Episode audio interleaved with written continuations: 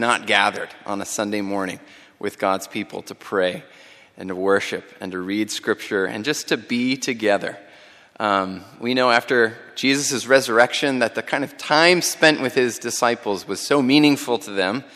And even though I've never been to this church before, I get to participate in the sort of fellowship here, and it means a lot to me. I'm reminded of uh, a time I visited a church in Hong Kong. So I was a missionary kid when I was young. My parents were missionaries in China.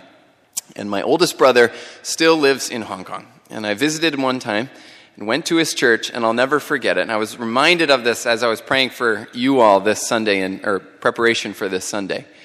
Uh, there was a baptism service. And at this baptism, an American pastor in China was baptizing a young girl from Malaysia who had been adopted by Australian parents. And it was just an amazing picture of the family that we have in the Lord, that every tribe, tongue, people, we will gather and sing his praises. And right now, even as I come, I'm part of your family. Uh, you're part of my family if you ever visit my church. So it's wonderful to be with you all. I appreciate Pastor Dan and his family being here and serving with all of you. Uh, we're going to read in the book of Hebrews. My uh, sermon is from chapter 12 in the book of Hebrews. If you'd like to turn there now, you can uh, as we read God's word. I'm going to start in verse 3, and then I'll read through verse 17. Hebrews 12, 3 through 17.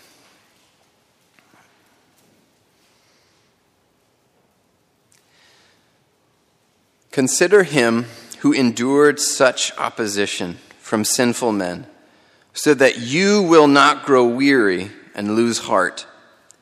In your struggle against sin, you have not yet resisted to the point of shedding your blood. And you have forgotten that word of encouragement that addresses you as sons. My son, do not make light of the Lord's discipline, and do not lose heart when he rebukes you, because the Lord disciplines those he loves and he punishes everyone he accepts as a son. Endure hardship as discipline. God is treating you as sons. For what son is not disciplined by his father? If you are not disciplined, and everyone undergoes discipline, then you are illegitimate children and not true sons. Moreover, we have all had human fathers who disciplined us, and we respected them for it how much more should we submit to the Father of our spirits and live? Our fathers disciplined us for a little while as they thought best, but God disciplines us for our good, that we may share in his holiness. No discipline seems pleasant at the time, but painful. Later on, however, it produces a harvest of righteousness and peace for those who have been trained by it. Therefore, strengthen your feeble arms and weak knees. Make level paths for your feet, so that the lame may not be disabled, but rather healed. Make every effort to live in peace with all men and to be holy. Without holiness, no one will see the Lord. See to it that no one misses the grace of God, and that no bitter root grows up to cause trouble and defile many. See that no one is sexually immoral or is godless like Esau, who for a single meal sold his inheritance rights as the oldest son. Afterward, as you know, when he wanted to inherit this blessing, he was rejected. He could bring about no change of mind, though he sought the blessing through tears. This is the word of the Lord. Before uh, I preach, let's just pray for a moment together. Almighty God, our Father, Lord, we come before you humbled by your word. Lord, I feel humbled as a preacher. I think of the theologian who said, Who are you, O man, to open your mouth and speak about God? And yet, Lord, you have given us your Spirit who testifies. Lord, you have gathered us today by your word. Lord, a word that gathers people all over the world. Lord, we are confirmed in the faith because of your power. That, Lord, you hold us fast. And that, Lord, you as our great shepherd speak and we can hear your voice. We pray right now, Lord, that you would speak among us, that our hearts would be soft, that you would give us ears to hear what instruction you have for us. In Jesus' name we pray these things. Amen. I have a question to start this sermon. When you think about an earthly picture of what the wrath of God might look like, what comes to your mind? Strictly speaking, Jesus on the cross is the clearest icon that we have of God's wrath. But imagine just someone in ordinary life thinking God's wrath. What's the kind of picture you have? One thing that might come to mind from cartoons is lightning bolts, right? You know, like lightning bolt, lightning bolt, wily coyote running from the wrath of God. Or maybe just misfortune or setbacks or challenges, obstacles. God is out to get me. In the first chapter of Romans, the phrase associated with the wrath of God is not coming against, but giving over. It's God allowing. Three times it says, God's wrath is his allowance of people to reject him. His wrath is his allowance of distortion of what he's designed. It's his allowance of creation becoming an idol. It's not lightning bolts. Sometimes God's wrath is allowing people to live exactly as they want. He is stepping back and in some way removing barriers. This is wrath as earthly ease.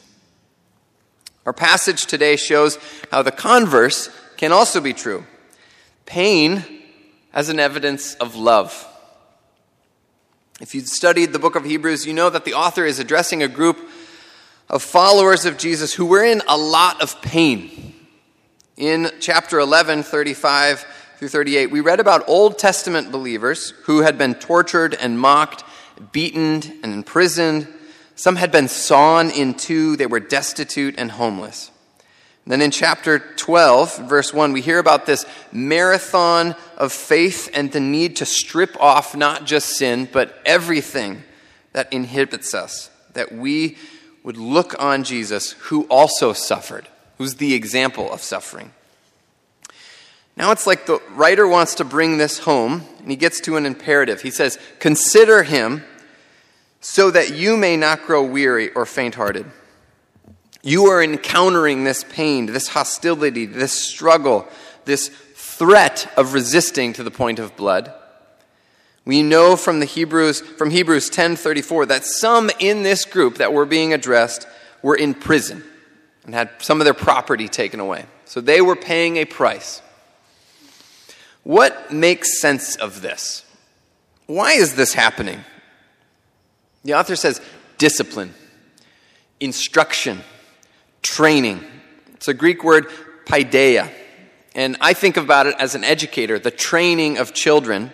And training fits with this kind of athletic metaphor and the fact that we don't see a strong sense of rebuke against this but just a kind of making sense of it, a clarifying, almost a coach describing why these followers of Jesus are going what they're going through.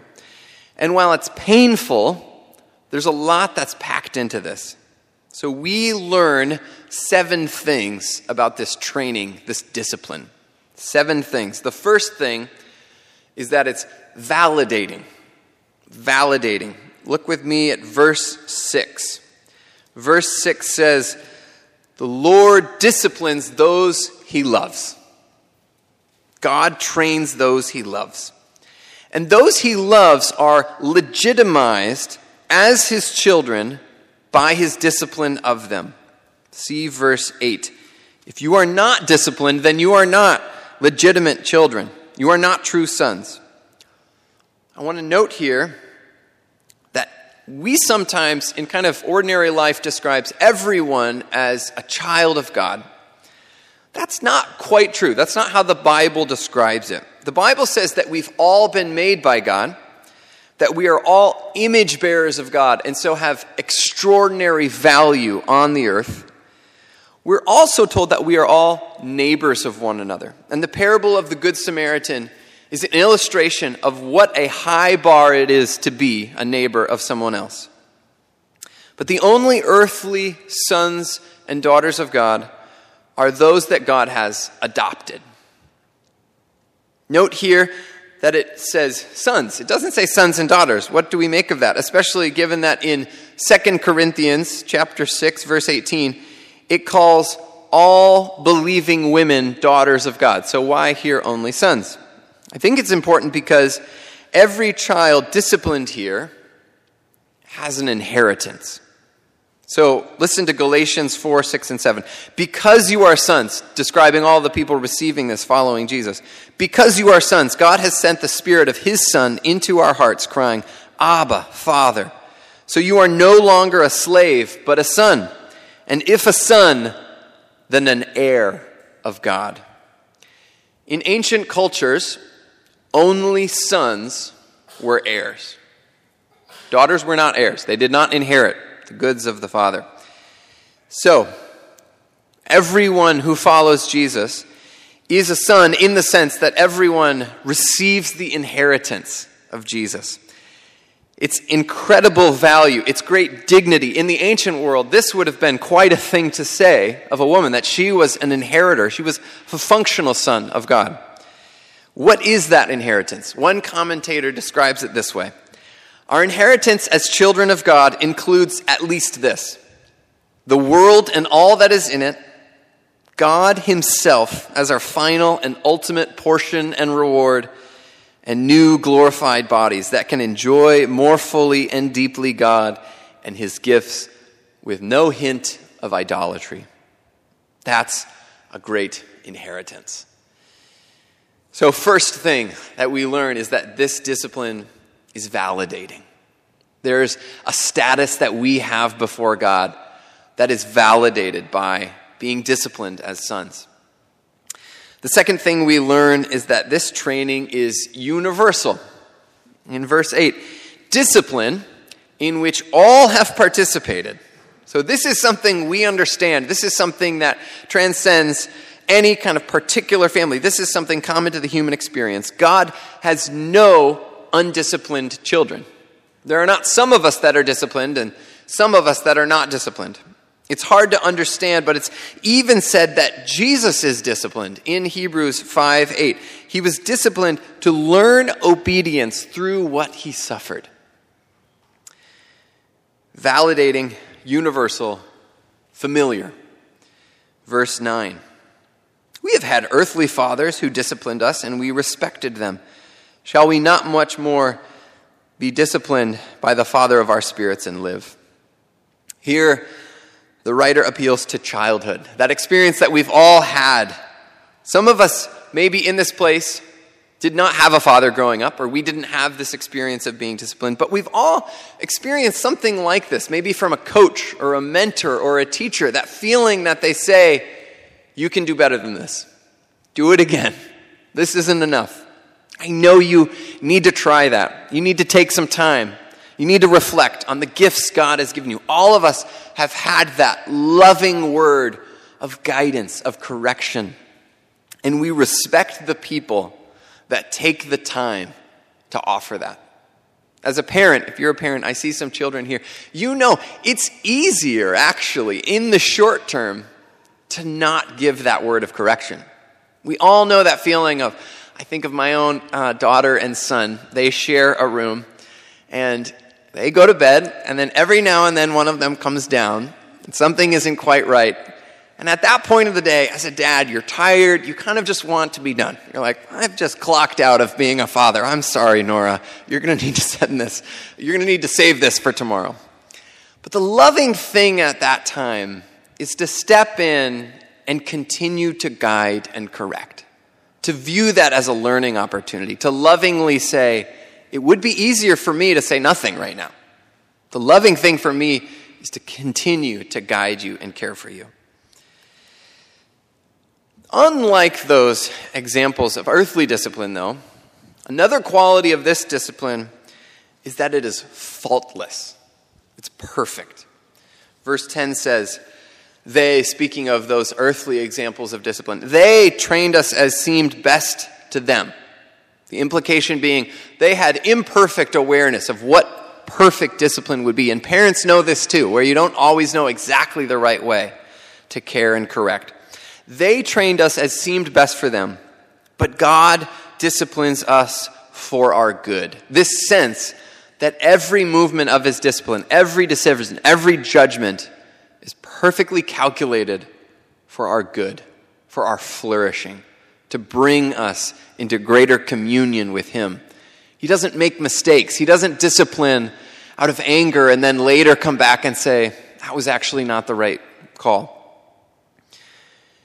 We can be blessed and encouraged. It's amazing that we read that first question from the Heidelberg Catechism that every every aspect of our suffering is used by God purposefully. A God that knows all, that has all power. Sometimes we have earthly examples of discipline who discipline more for their own sake than for others. Sometimes a teacher can do this, where they remove a student from the classroom more for their own sanity in the classroom than for the particular good of that student. But an all powerful God never has to make that trade off. There's never a time when God thinks, boy, for the good of this community, I have to do something that really isn't beneficial for this one member. God is able, in his sovereign power, to care perfectly for every one of his sheep. There's not a kind of sacrifice for the flock, for the one. He is able to go after the one and care for the 99. This discipline is perfecting us. So it's not just faultless, but it brings us to a place of symmetry with the holiness of our Father. Last part of verse 10. He disciplines for us for our good, that we may share in his holiness. Unbelievable, that we may share in the holiness of Almighty God, who every moment in, he- in heaven is praised as holy, holy, holy. If you skip down to verse 14, we see that this link to holiness makes our Father's training and discipline essential. It has to happen. Strive for peace with everyone, for the holiness without which no one will see God. So, holiness is essential for our communion with God, for our bringing together with all the saints, those that are the people of God. We won't be able to participate in that without the essential discipline of God. The sixth thing gives us a sense of the rich importance of God's training is that it is severe. God's discipline is severe. And I want to spend a little bit more time on this because this is really the kind of main thrust of this passage. Verse 11 says, For the moment, all discipline seems painful, it's agonizing. It results in drooping hands and weak knees. In verse 13, it says, Make straight paths for your feet so that what is lame may not be put out of joint, but rather healed. So the author is writing to this community that is suffering, that is agony, agonizing over their experience following God. And he's saying that discipline, it's validating, it's essential, it's faultless, it's perfecting. But the main thing on their mind is why is this so hard? Why is this so painful and difficult? Before we explore that severity, I want to point out something about this balanced picture of human suffering and the unique place of agency and purpose within it. And I want to contrast that with other accounts. So, at one extreme of thinking about the material world and the suffering in it is total detachment. So, in various ways, Eastern religion says that the material world is either kind of an illusion or just insignificant. The Bhagavad Gita says, when your intellect has cleared itself of delusions, you will become indifferent to the results of all action, present or future. It doesn't really matter. You can become indifferent to it. That's one extreme, one way to make sense of the discipline and suffering that we feel from our Heavenly Father. It doesn't really matter. It's not really there. Another extreme is probably more com- common among uh, places we inhabit, and that's kind of Western secularism, which makes the material world ultimate. It's all there is. And you can see this in different ways. So, one longtime historian of science, William Provine, he teaches at Cornell, he wrote Humans are comprised of only two things heredity and environment, both of which are deterministic. There is simply no room for the traditional concepts of human agency and free will. So he's saying, you think as a human being that you have choice, that you make decisions, that there's a sense of self inside of you and a kind of a soul in you. That's an illusion. The whole world is just kind of atoms bumping around together.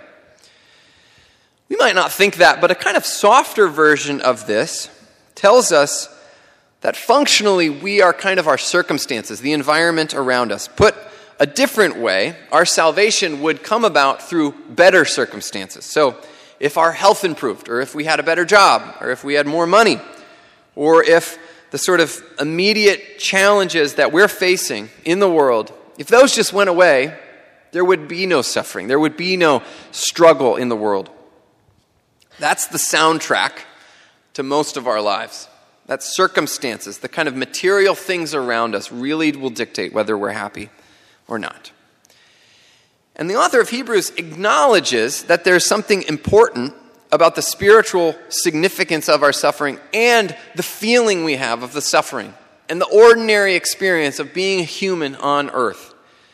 This whole image of training for a long race and the various types of challenges we occur weariness, getting discouraged.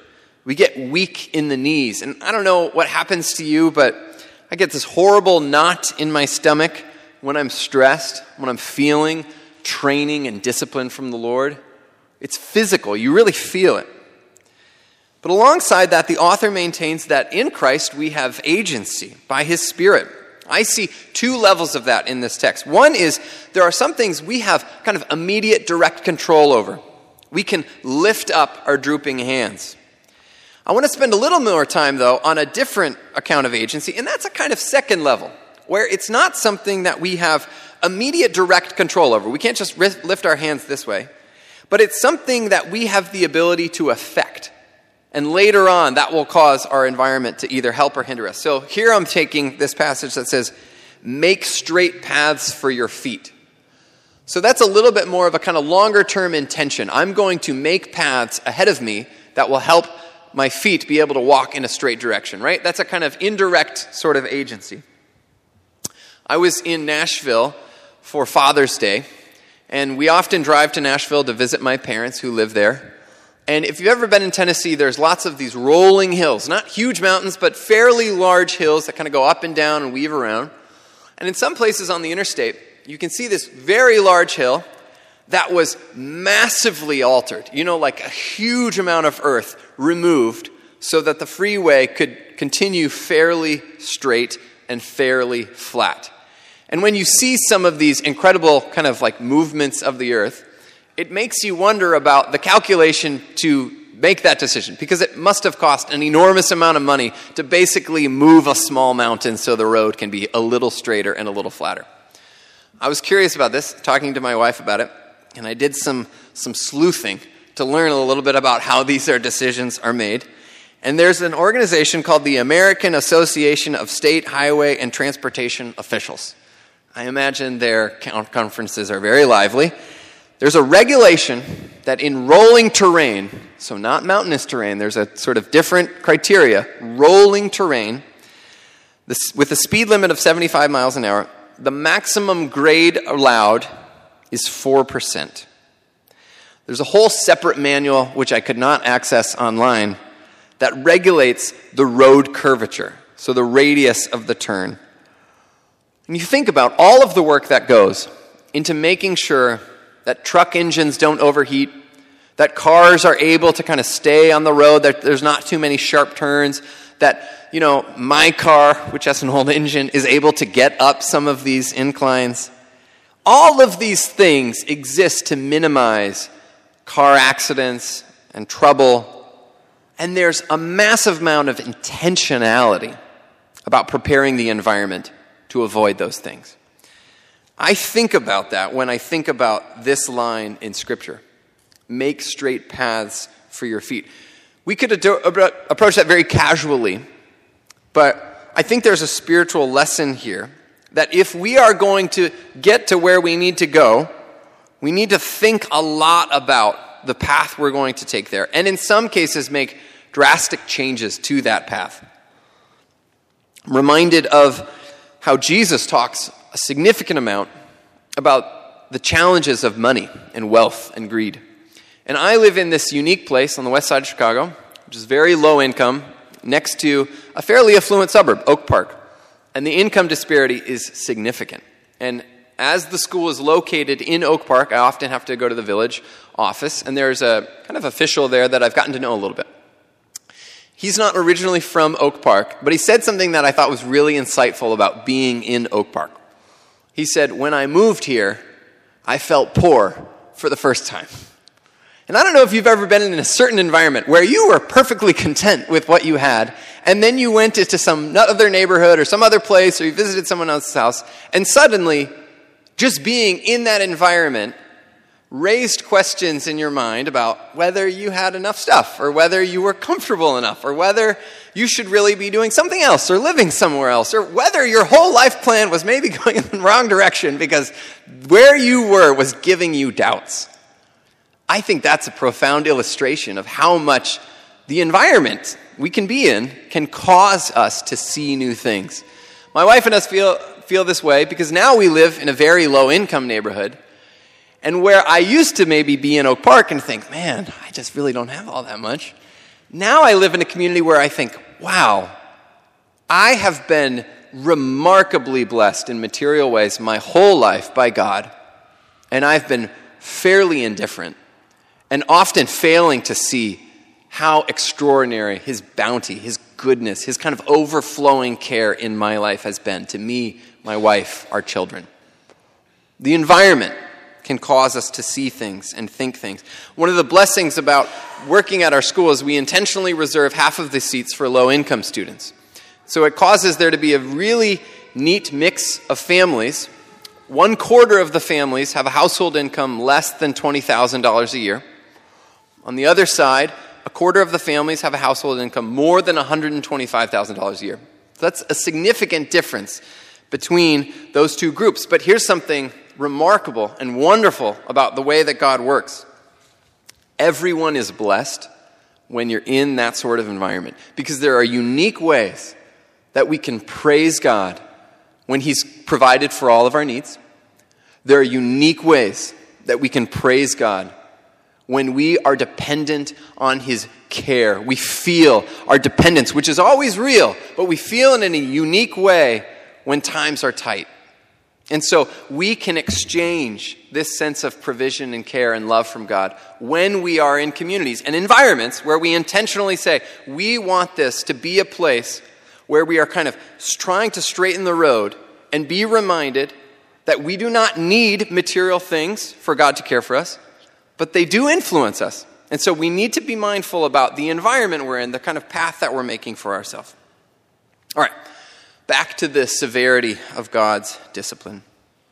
I really want to dwell on the end of verse 12. Uh, it has this kind of uncomfortable image of lifting up our drooping hands, strengthening our knee, weak knees, and making straight paths. And in the version that I first studied this in, in the ESV, it describes this next clause this way so that what is lame may not be put out of joint, but rather be healed not be put out of joint. If you've played sports a lot, you've seen someone with a dislocated joint. And it's not something that's nice to see. When you see it, you almost feel nauseous. It's something that is not right. It's not the way that things ought to be. It's not health.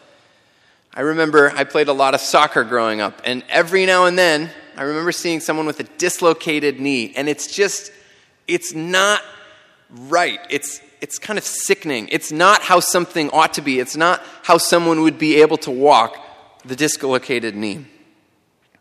What's striking to me, though, is that the author in Hebrews uses that image speaking to someone experiencing suffering. And there's something very painful and honest about that depiction.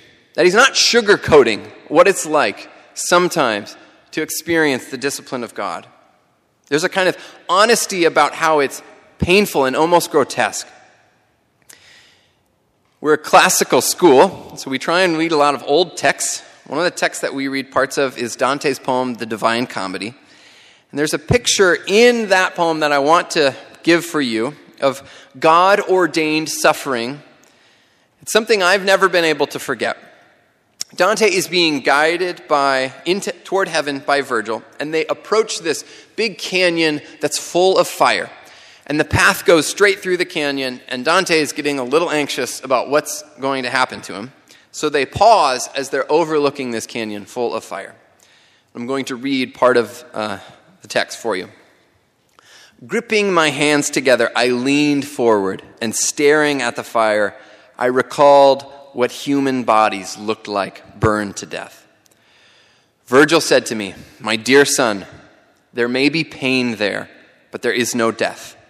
Believe me when I say that if you spent a thousand years within the fire's heart, it would not singe a single hair of yours. Here's where it gets good. Once in the flame, I gladly would have cast my body into boiling glass to cool it against the measureless fury of the blast. From the other side, to guide us, rose a hymn, and moving toward it, mindless of all else, we emerged at last. Did you hear that? So they go into the fire, and he says, It is so hot in here that I would like to cool myself by being in boiling glass. That's a pretty vivid description of suffering and agony. But there's a lot of biblical imagery in that even imagery to that question in the Heidelberg Catechism not a hair will be singed. It will be painful, but God is able to protect even a single hair if this is part of His perfect, faultless, fatherly love and discipline. I like that last line where it says that on the other side, as Dante is in the midst of this, he hears a hymn. People singing from the other side, people who have gone through this fiery travail. And we learn later in the poem that these are the saints singing to those who are going through this experience, encouraging them. This is also a picture of Hebrews 12, where a great cloud of witnesses testifies of God's glory and encourages us on our own travel. In this larger text, we see an interesting movement where verse 4 started with an external challenge, so suffering that comes against us. That experiences internally this feeling of how do we kind of understand this on our own. But then from verse 12 to 14, it talks about external reactions and environments and the kind of other people and community that we experience this with. So in verse 14, it's very corporate and collective. Strive for peace with everyone See to it that no one fails to obtain that holiness. So, not just yourself, but look, be on the lookout for other people that they can endure this suffering. And then see that no root of bitterness springs up and causes trouble, and by it many become defiled. So, make sure there's no root of bitterness that could hurt other people.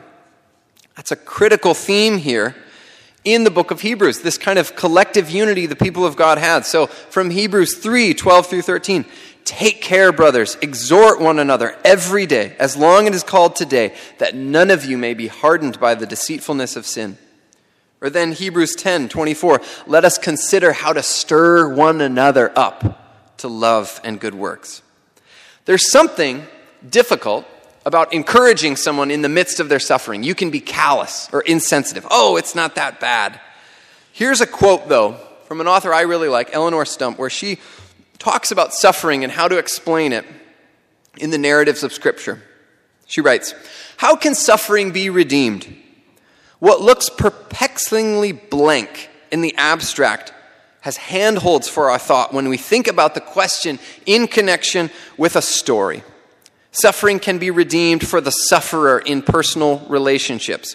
Heartbreak can be woven into joy through the reciprocity of love. She talks about stories personal relationships, those people on the other side of the chasm that we know, that we care, that we have heard their story, and they are encouraging us in our own story. In that vein, I want to tell you a story of a woman connected to our school, the field school. She's a board member. She helped start the school. Her name's Daisy. She is an African American woman. She grew up on the west side of Chicago, and she has a remarkable story. So, she is the youngest of a few children, but she always had this curiosity and love of learning. She always wanted to read books. Uh, but at the age of six, Daisy's mother died, and it was the last time she saw her father. And her father said to her at her funeral, You will never amount to anything. You will just be like your grandma. And that had a lot of significance to Daisy because Daisy's grandmother was on the west side of Chicago and ran functionally a brothel in her home. So for Daisy to hear that had a lot of impact on her. That her earthly father was saying of her, the best she would ever do was follow that same path. As Daisy was raised by her grandmother, she had two choices. She could serve in the brothel directly, or she could basically babysit the children that were kind of associated with it. And Daisy, because she loved to read, chose the option of caring for the children, and she would take them to the library. She was not really supposed to go to the library, so she would find cans in the neighborhood, sell the cans, you know, you'd get like five cents, you know, to someone that was going to turn it back in, and she would get a little bit of money so that she could buy a popsicle for each of the children that she was caring for and she'd say, I will give you a popsicle, but you're not going to say anything about going to the library because we're not supposed to go to the library. So for years, Daisy would go to the library, read books. She was largely not in school during this time, but by her kind of uh, her working, she was able to read a lot of books. When it was time for Daisy to go to high school, there was a selective enrollment which your parents needed to sign you up for, and her grandmother would not sign her up for this high school. So Daisy stayed outside of the school on this night, and she found a friend, and she walked with the friend, posing as a sibling. And then later, she came back when they were already in, and she said, I was forgotten to be written down. Can you just write my name? My parents aren't here right now, but I came in with that other group. Then they said, okay. That allowed Daisy to go to a high school. She decided she wanted to uh, go to college. By this point, she was a ward of the state the relationship with her grandmother had broken down. She went to Loyola University, and for two years, she lived in an abandoned property in Chicago. She couldn't afford to do room and board at the school. So she lived in a building that had no lighting and no heating for two years, two Chicago winters. And during that time, she felt the Lord's call on her life to become a doctor. But she also felt this desire to become a mom and to care for her children and to be there when they were going through growing up years like her parents had not been able to be for her. So she prayed to Lord and she said, Lord, I will become a doctor, but may I first raise my children until they're of school age and they're mostly out of the house, and then I can go back to medical school. And she felt like the Lord said yes to that. So she raised her children, lived in the Austin neighborhood where I live, and when her youngest son started eighth grade, the Lord reminded her of what she describes as her vow. This was her vow before the Lord. And she started medical school. She eventually became a pediatrician. She serves in Lawndale Christian Health Center where my work, my wife works. And her daughter also became a doctor. Daisy went to a medical school in the Chicago area. Daisy's daughter went to Harvard Medical School. And when you talk to Daisy and her daughter, you see this testimony of Daisy's relentless trust and faith in God, that God protected her, that even when there were times of suffering where her following of Jesus meant she would not participate in the more comfortable route with her grandma. She would not participate in the kind of challenges of being a, a orphan in college, but she would trust in the Lord, and that suffering was always for her good and ultimately translated not just in her being able to care for others, but her daughter and other people that ultimately brought glory to God because of their suffering. She describes in telling her story I am a living witness that if you bring your hurts and your scars, He can make them something beautiful. He can give you beauty for those ashes. So we have this great cloud of witnesses. We have this duty to encourage one another. We have these saints singing on the other side of the fire, encouraging us. But those are not the ultimate example of both God's wrath and his discipline of his son, but also his tender mercy and his love and his care and his promise that he will raise us on the last day. The place we look for that is Jesus. Jesus is the place where we see all of the discipline that we properly deserve for our sin. We also see all of the suffering and agony. I want to read for you a description that describes what crucifixion was like, particularly with respect to the dislocation of the joints of the victim who was crucified. Listen to this. As the strength of the muscles of the victim's lower limbs were tired, the weight of his body had to be transferred to his wrists, his arms, and his shoulders. The victim's shoulders would be dislocated first, then the victim's elbows, then the victim's wrists. The result of these upper limb dislocations was that the victim's arms were as much as six to nine inches longer than normal. When Jesus quotes from Psalm 22, My God, my God, why have you forsaken me? There's another line in that psalm that we may not remember. It's Psalm 22 14. It says, I am poured out like water, and all my bones are out of joint. I don't know what you're going through right now. I imagine that, like the recipient of the message of Hebrews, you face suffering and discipline from the Lord. Some of it might be persecution, some of it might be the kind of challenge of following Christ faithfully in a difficult world. Some of it might be just the agony of trusting that God has our good in the midst of suffering and feeling like we don't see how that could be true. We don't feel like our hairs are not being singed. But I would encourage you to hear the encouragement of others, if you are able to sing on the other side of what other ever fiery trial that you've already been brought through by God's grace, and to be able to put your eyes on Christ, who was poured out like a drink offering, whose bones were brought out of joint, but who was raised on the last day, and who sits at the right hand of the Father, and who gives to us all that he inherits to be our own inheritance. That we are sons and daughters, that we are not illegitimate, that we are disciplined because the Father loves us, and our status is validated by that discipline. Let's pray together. Dear Heavenly Father, Lord, we are so fragile and frail.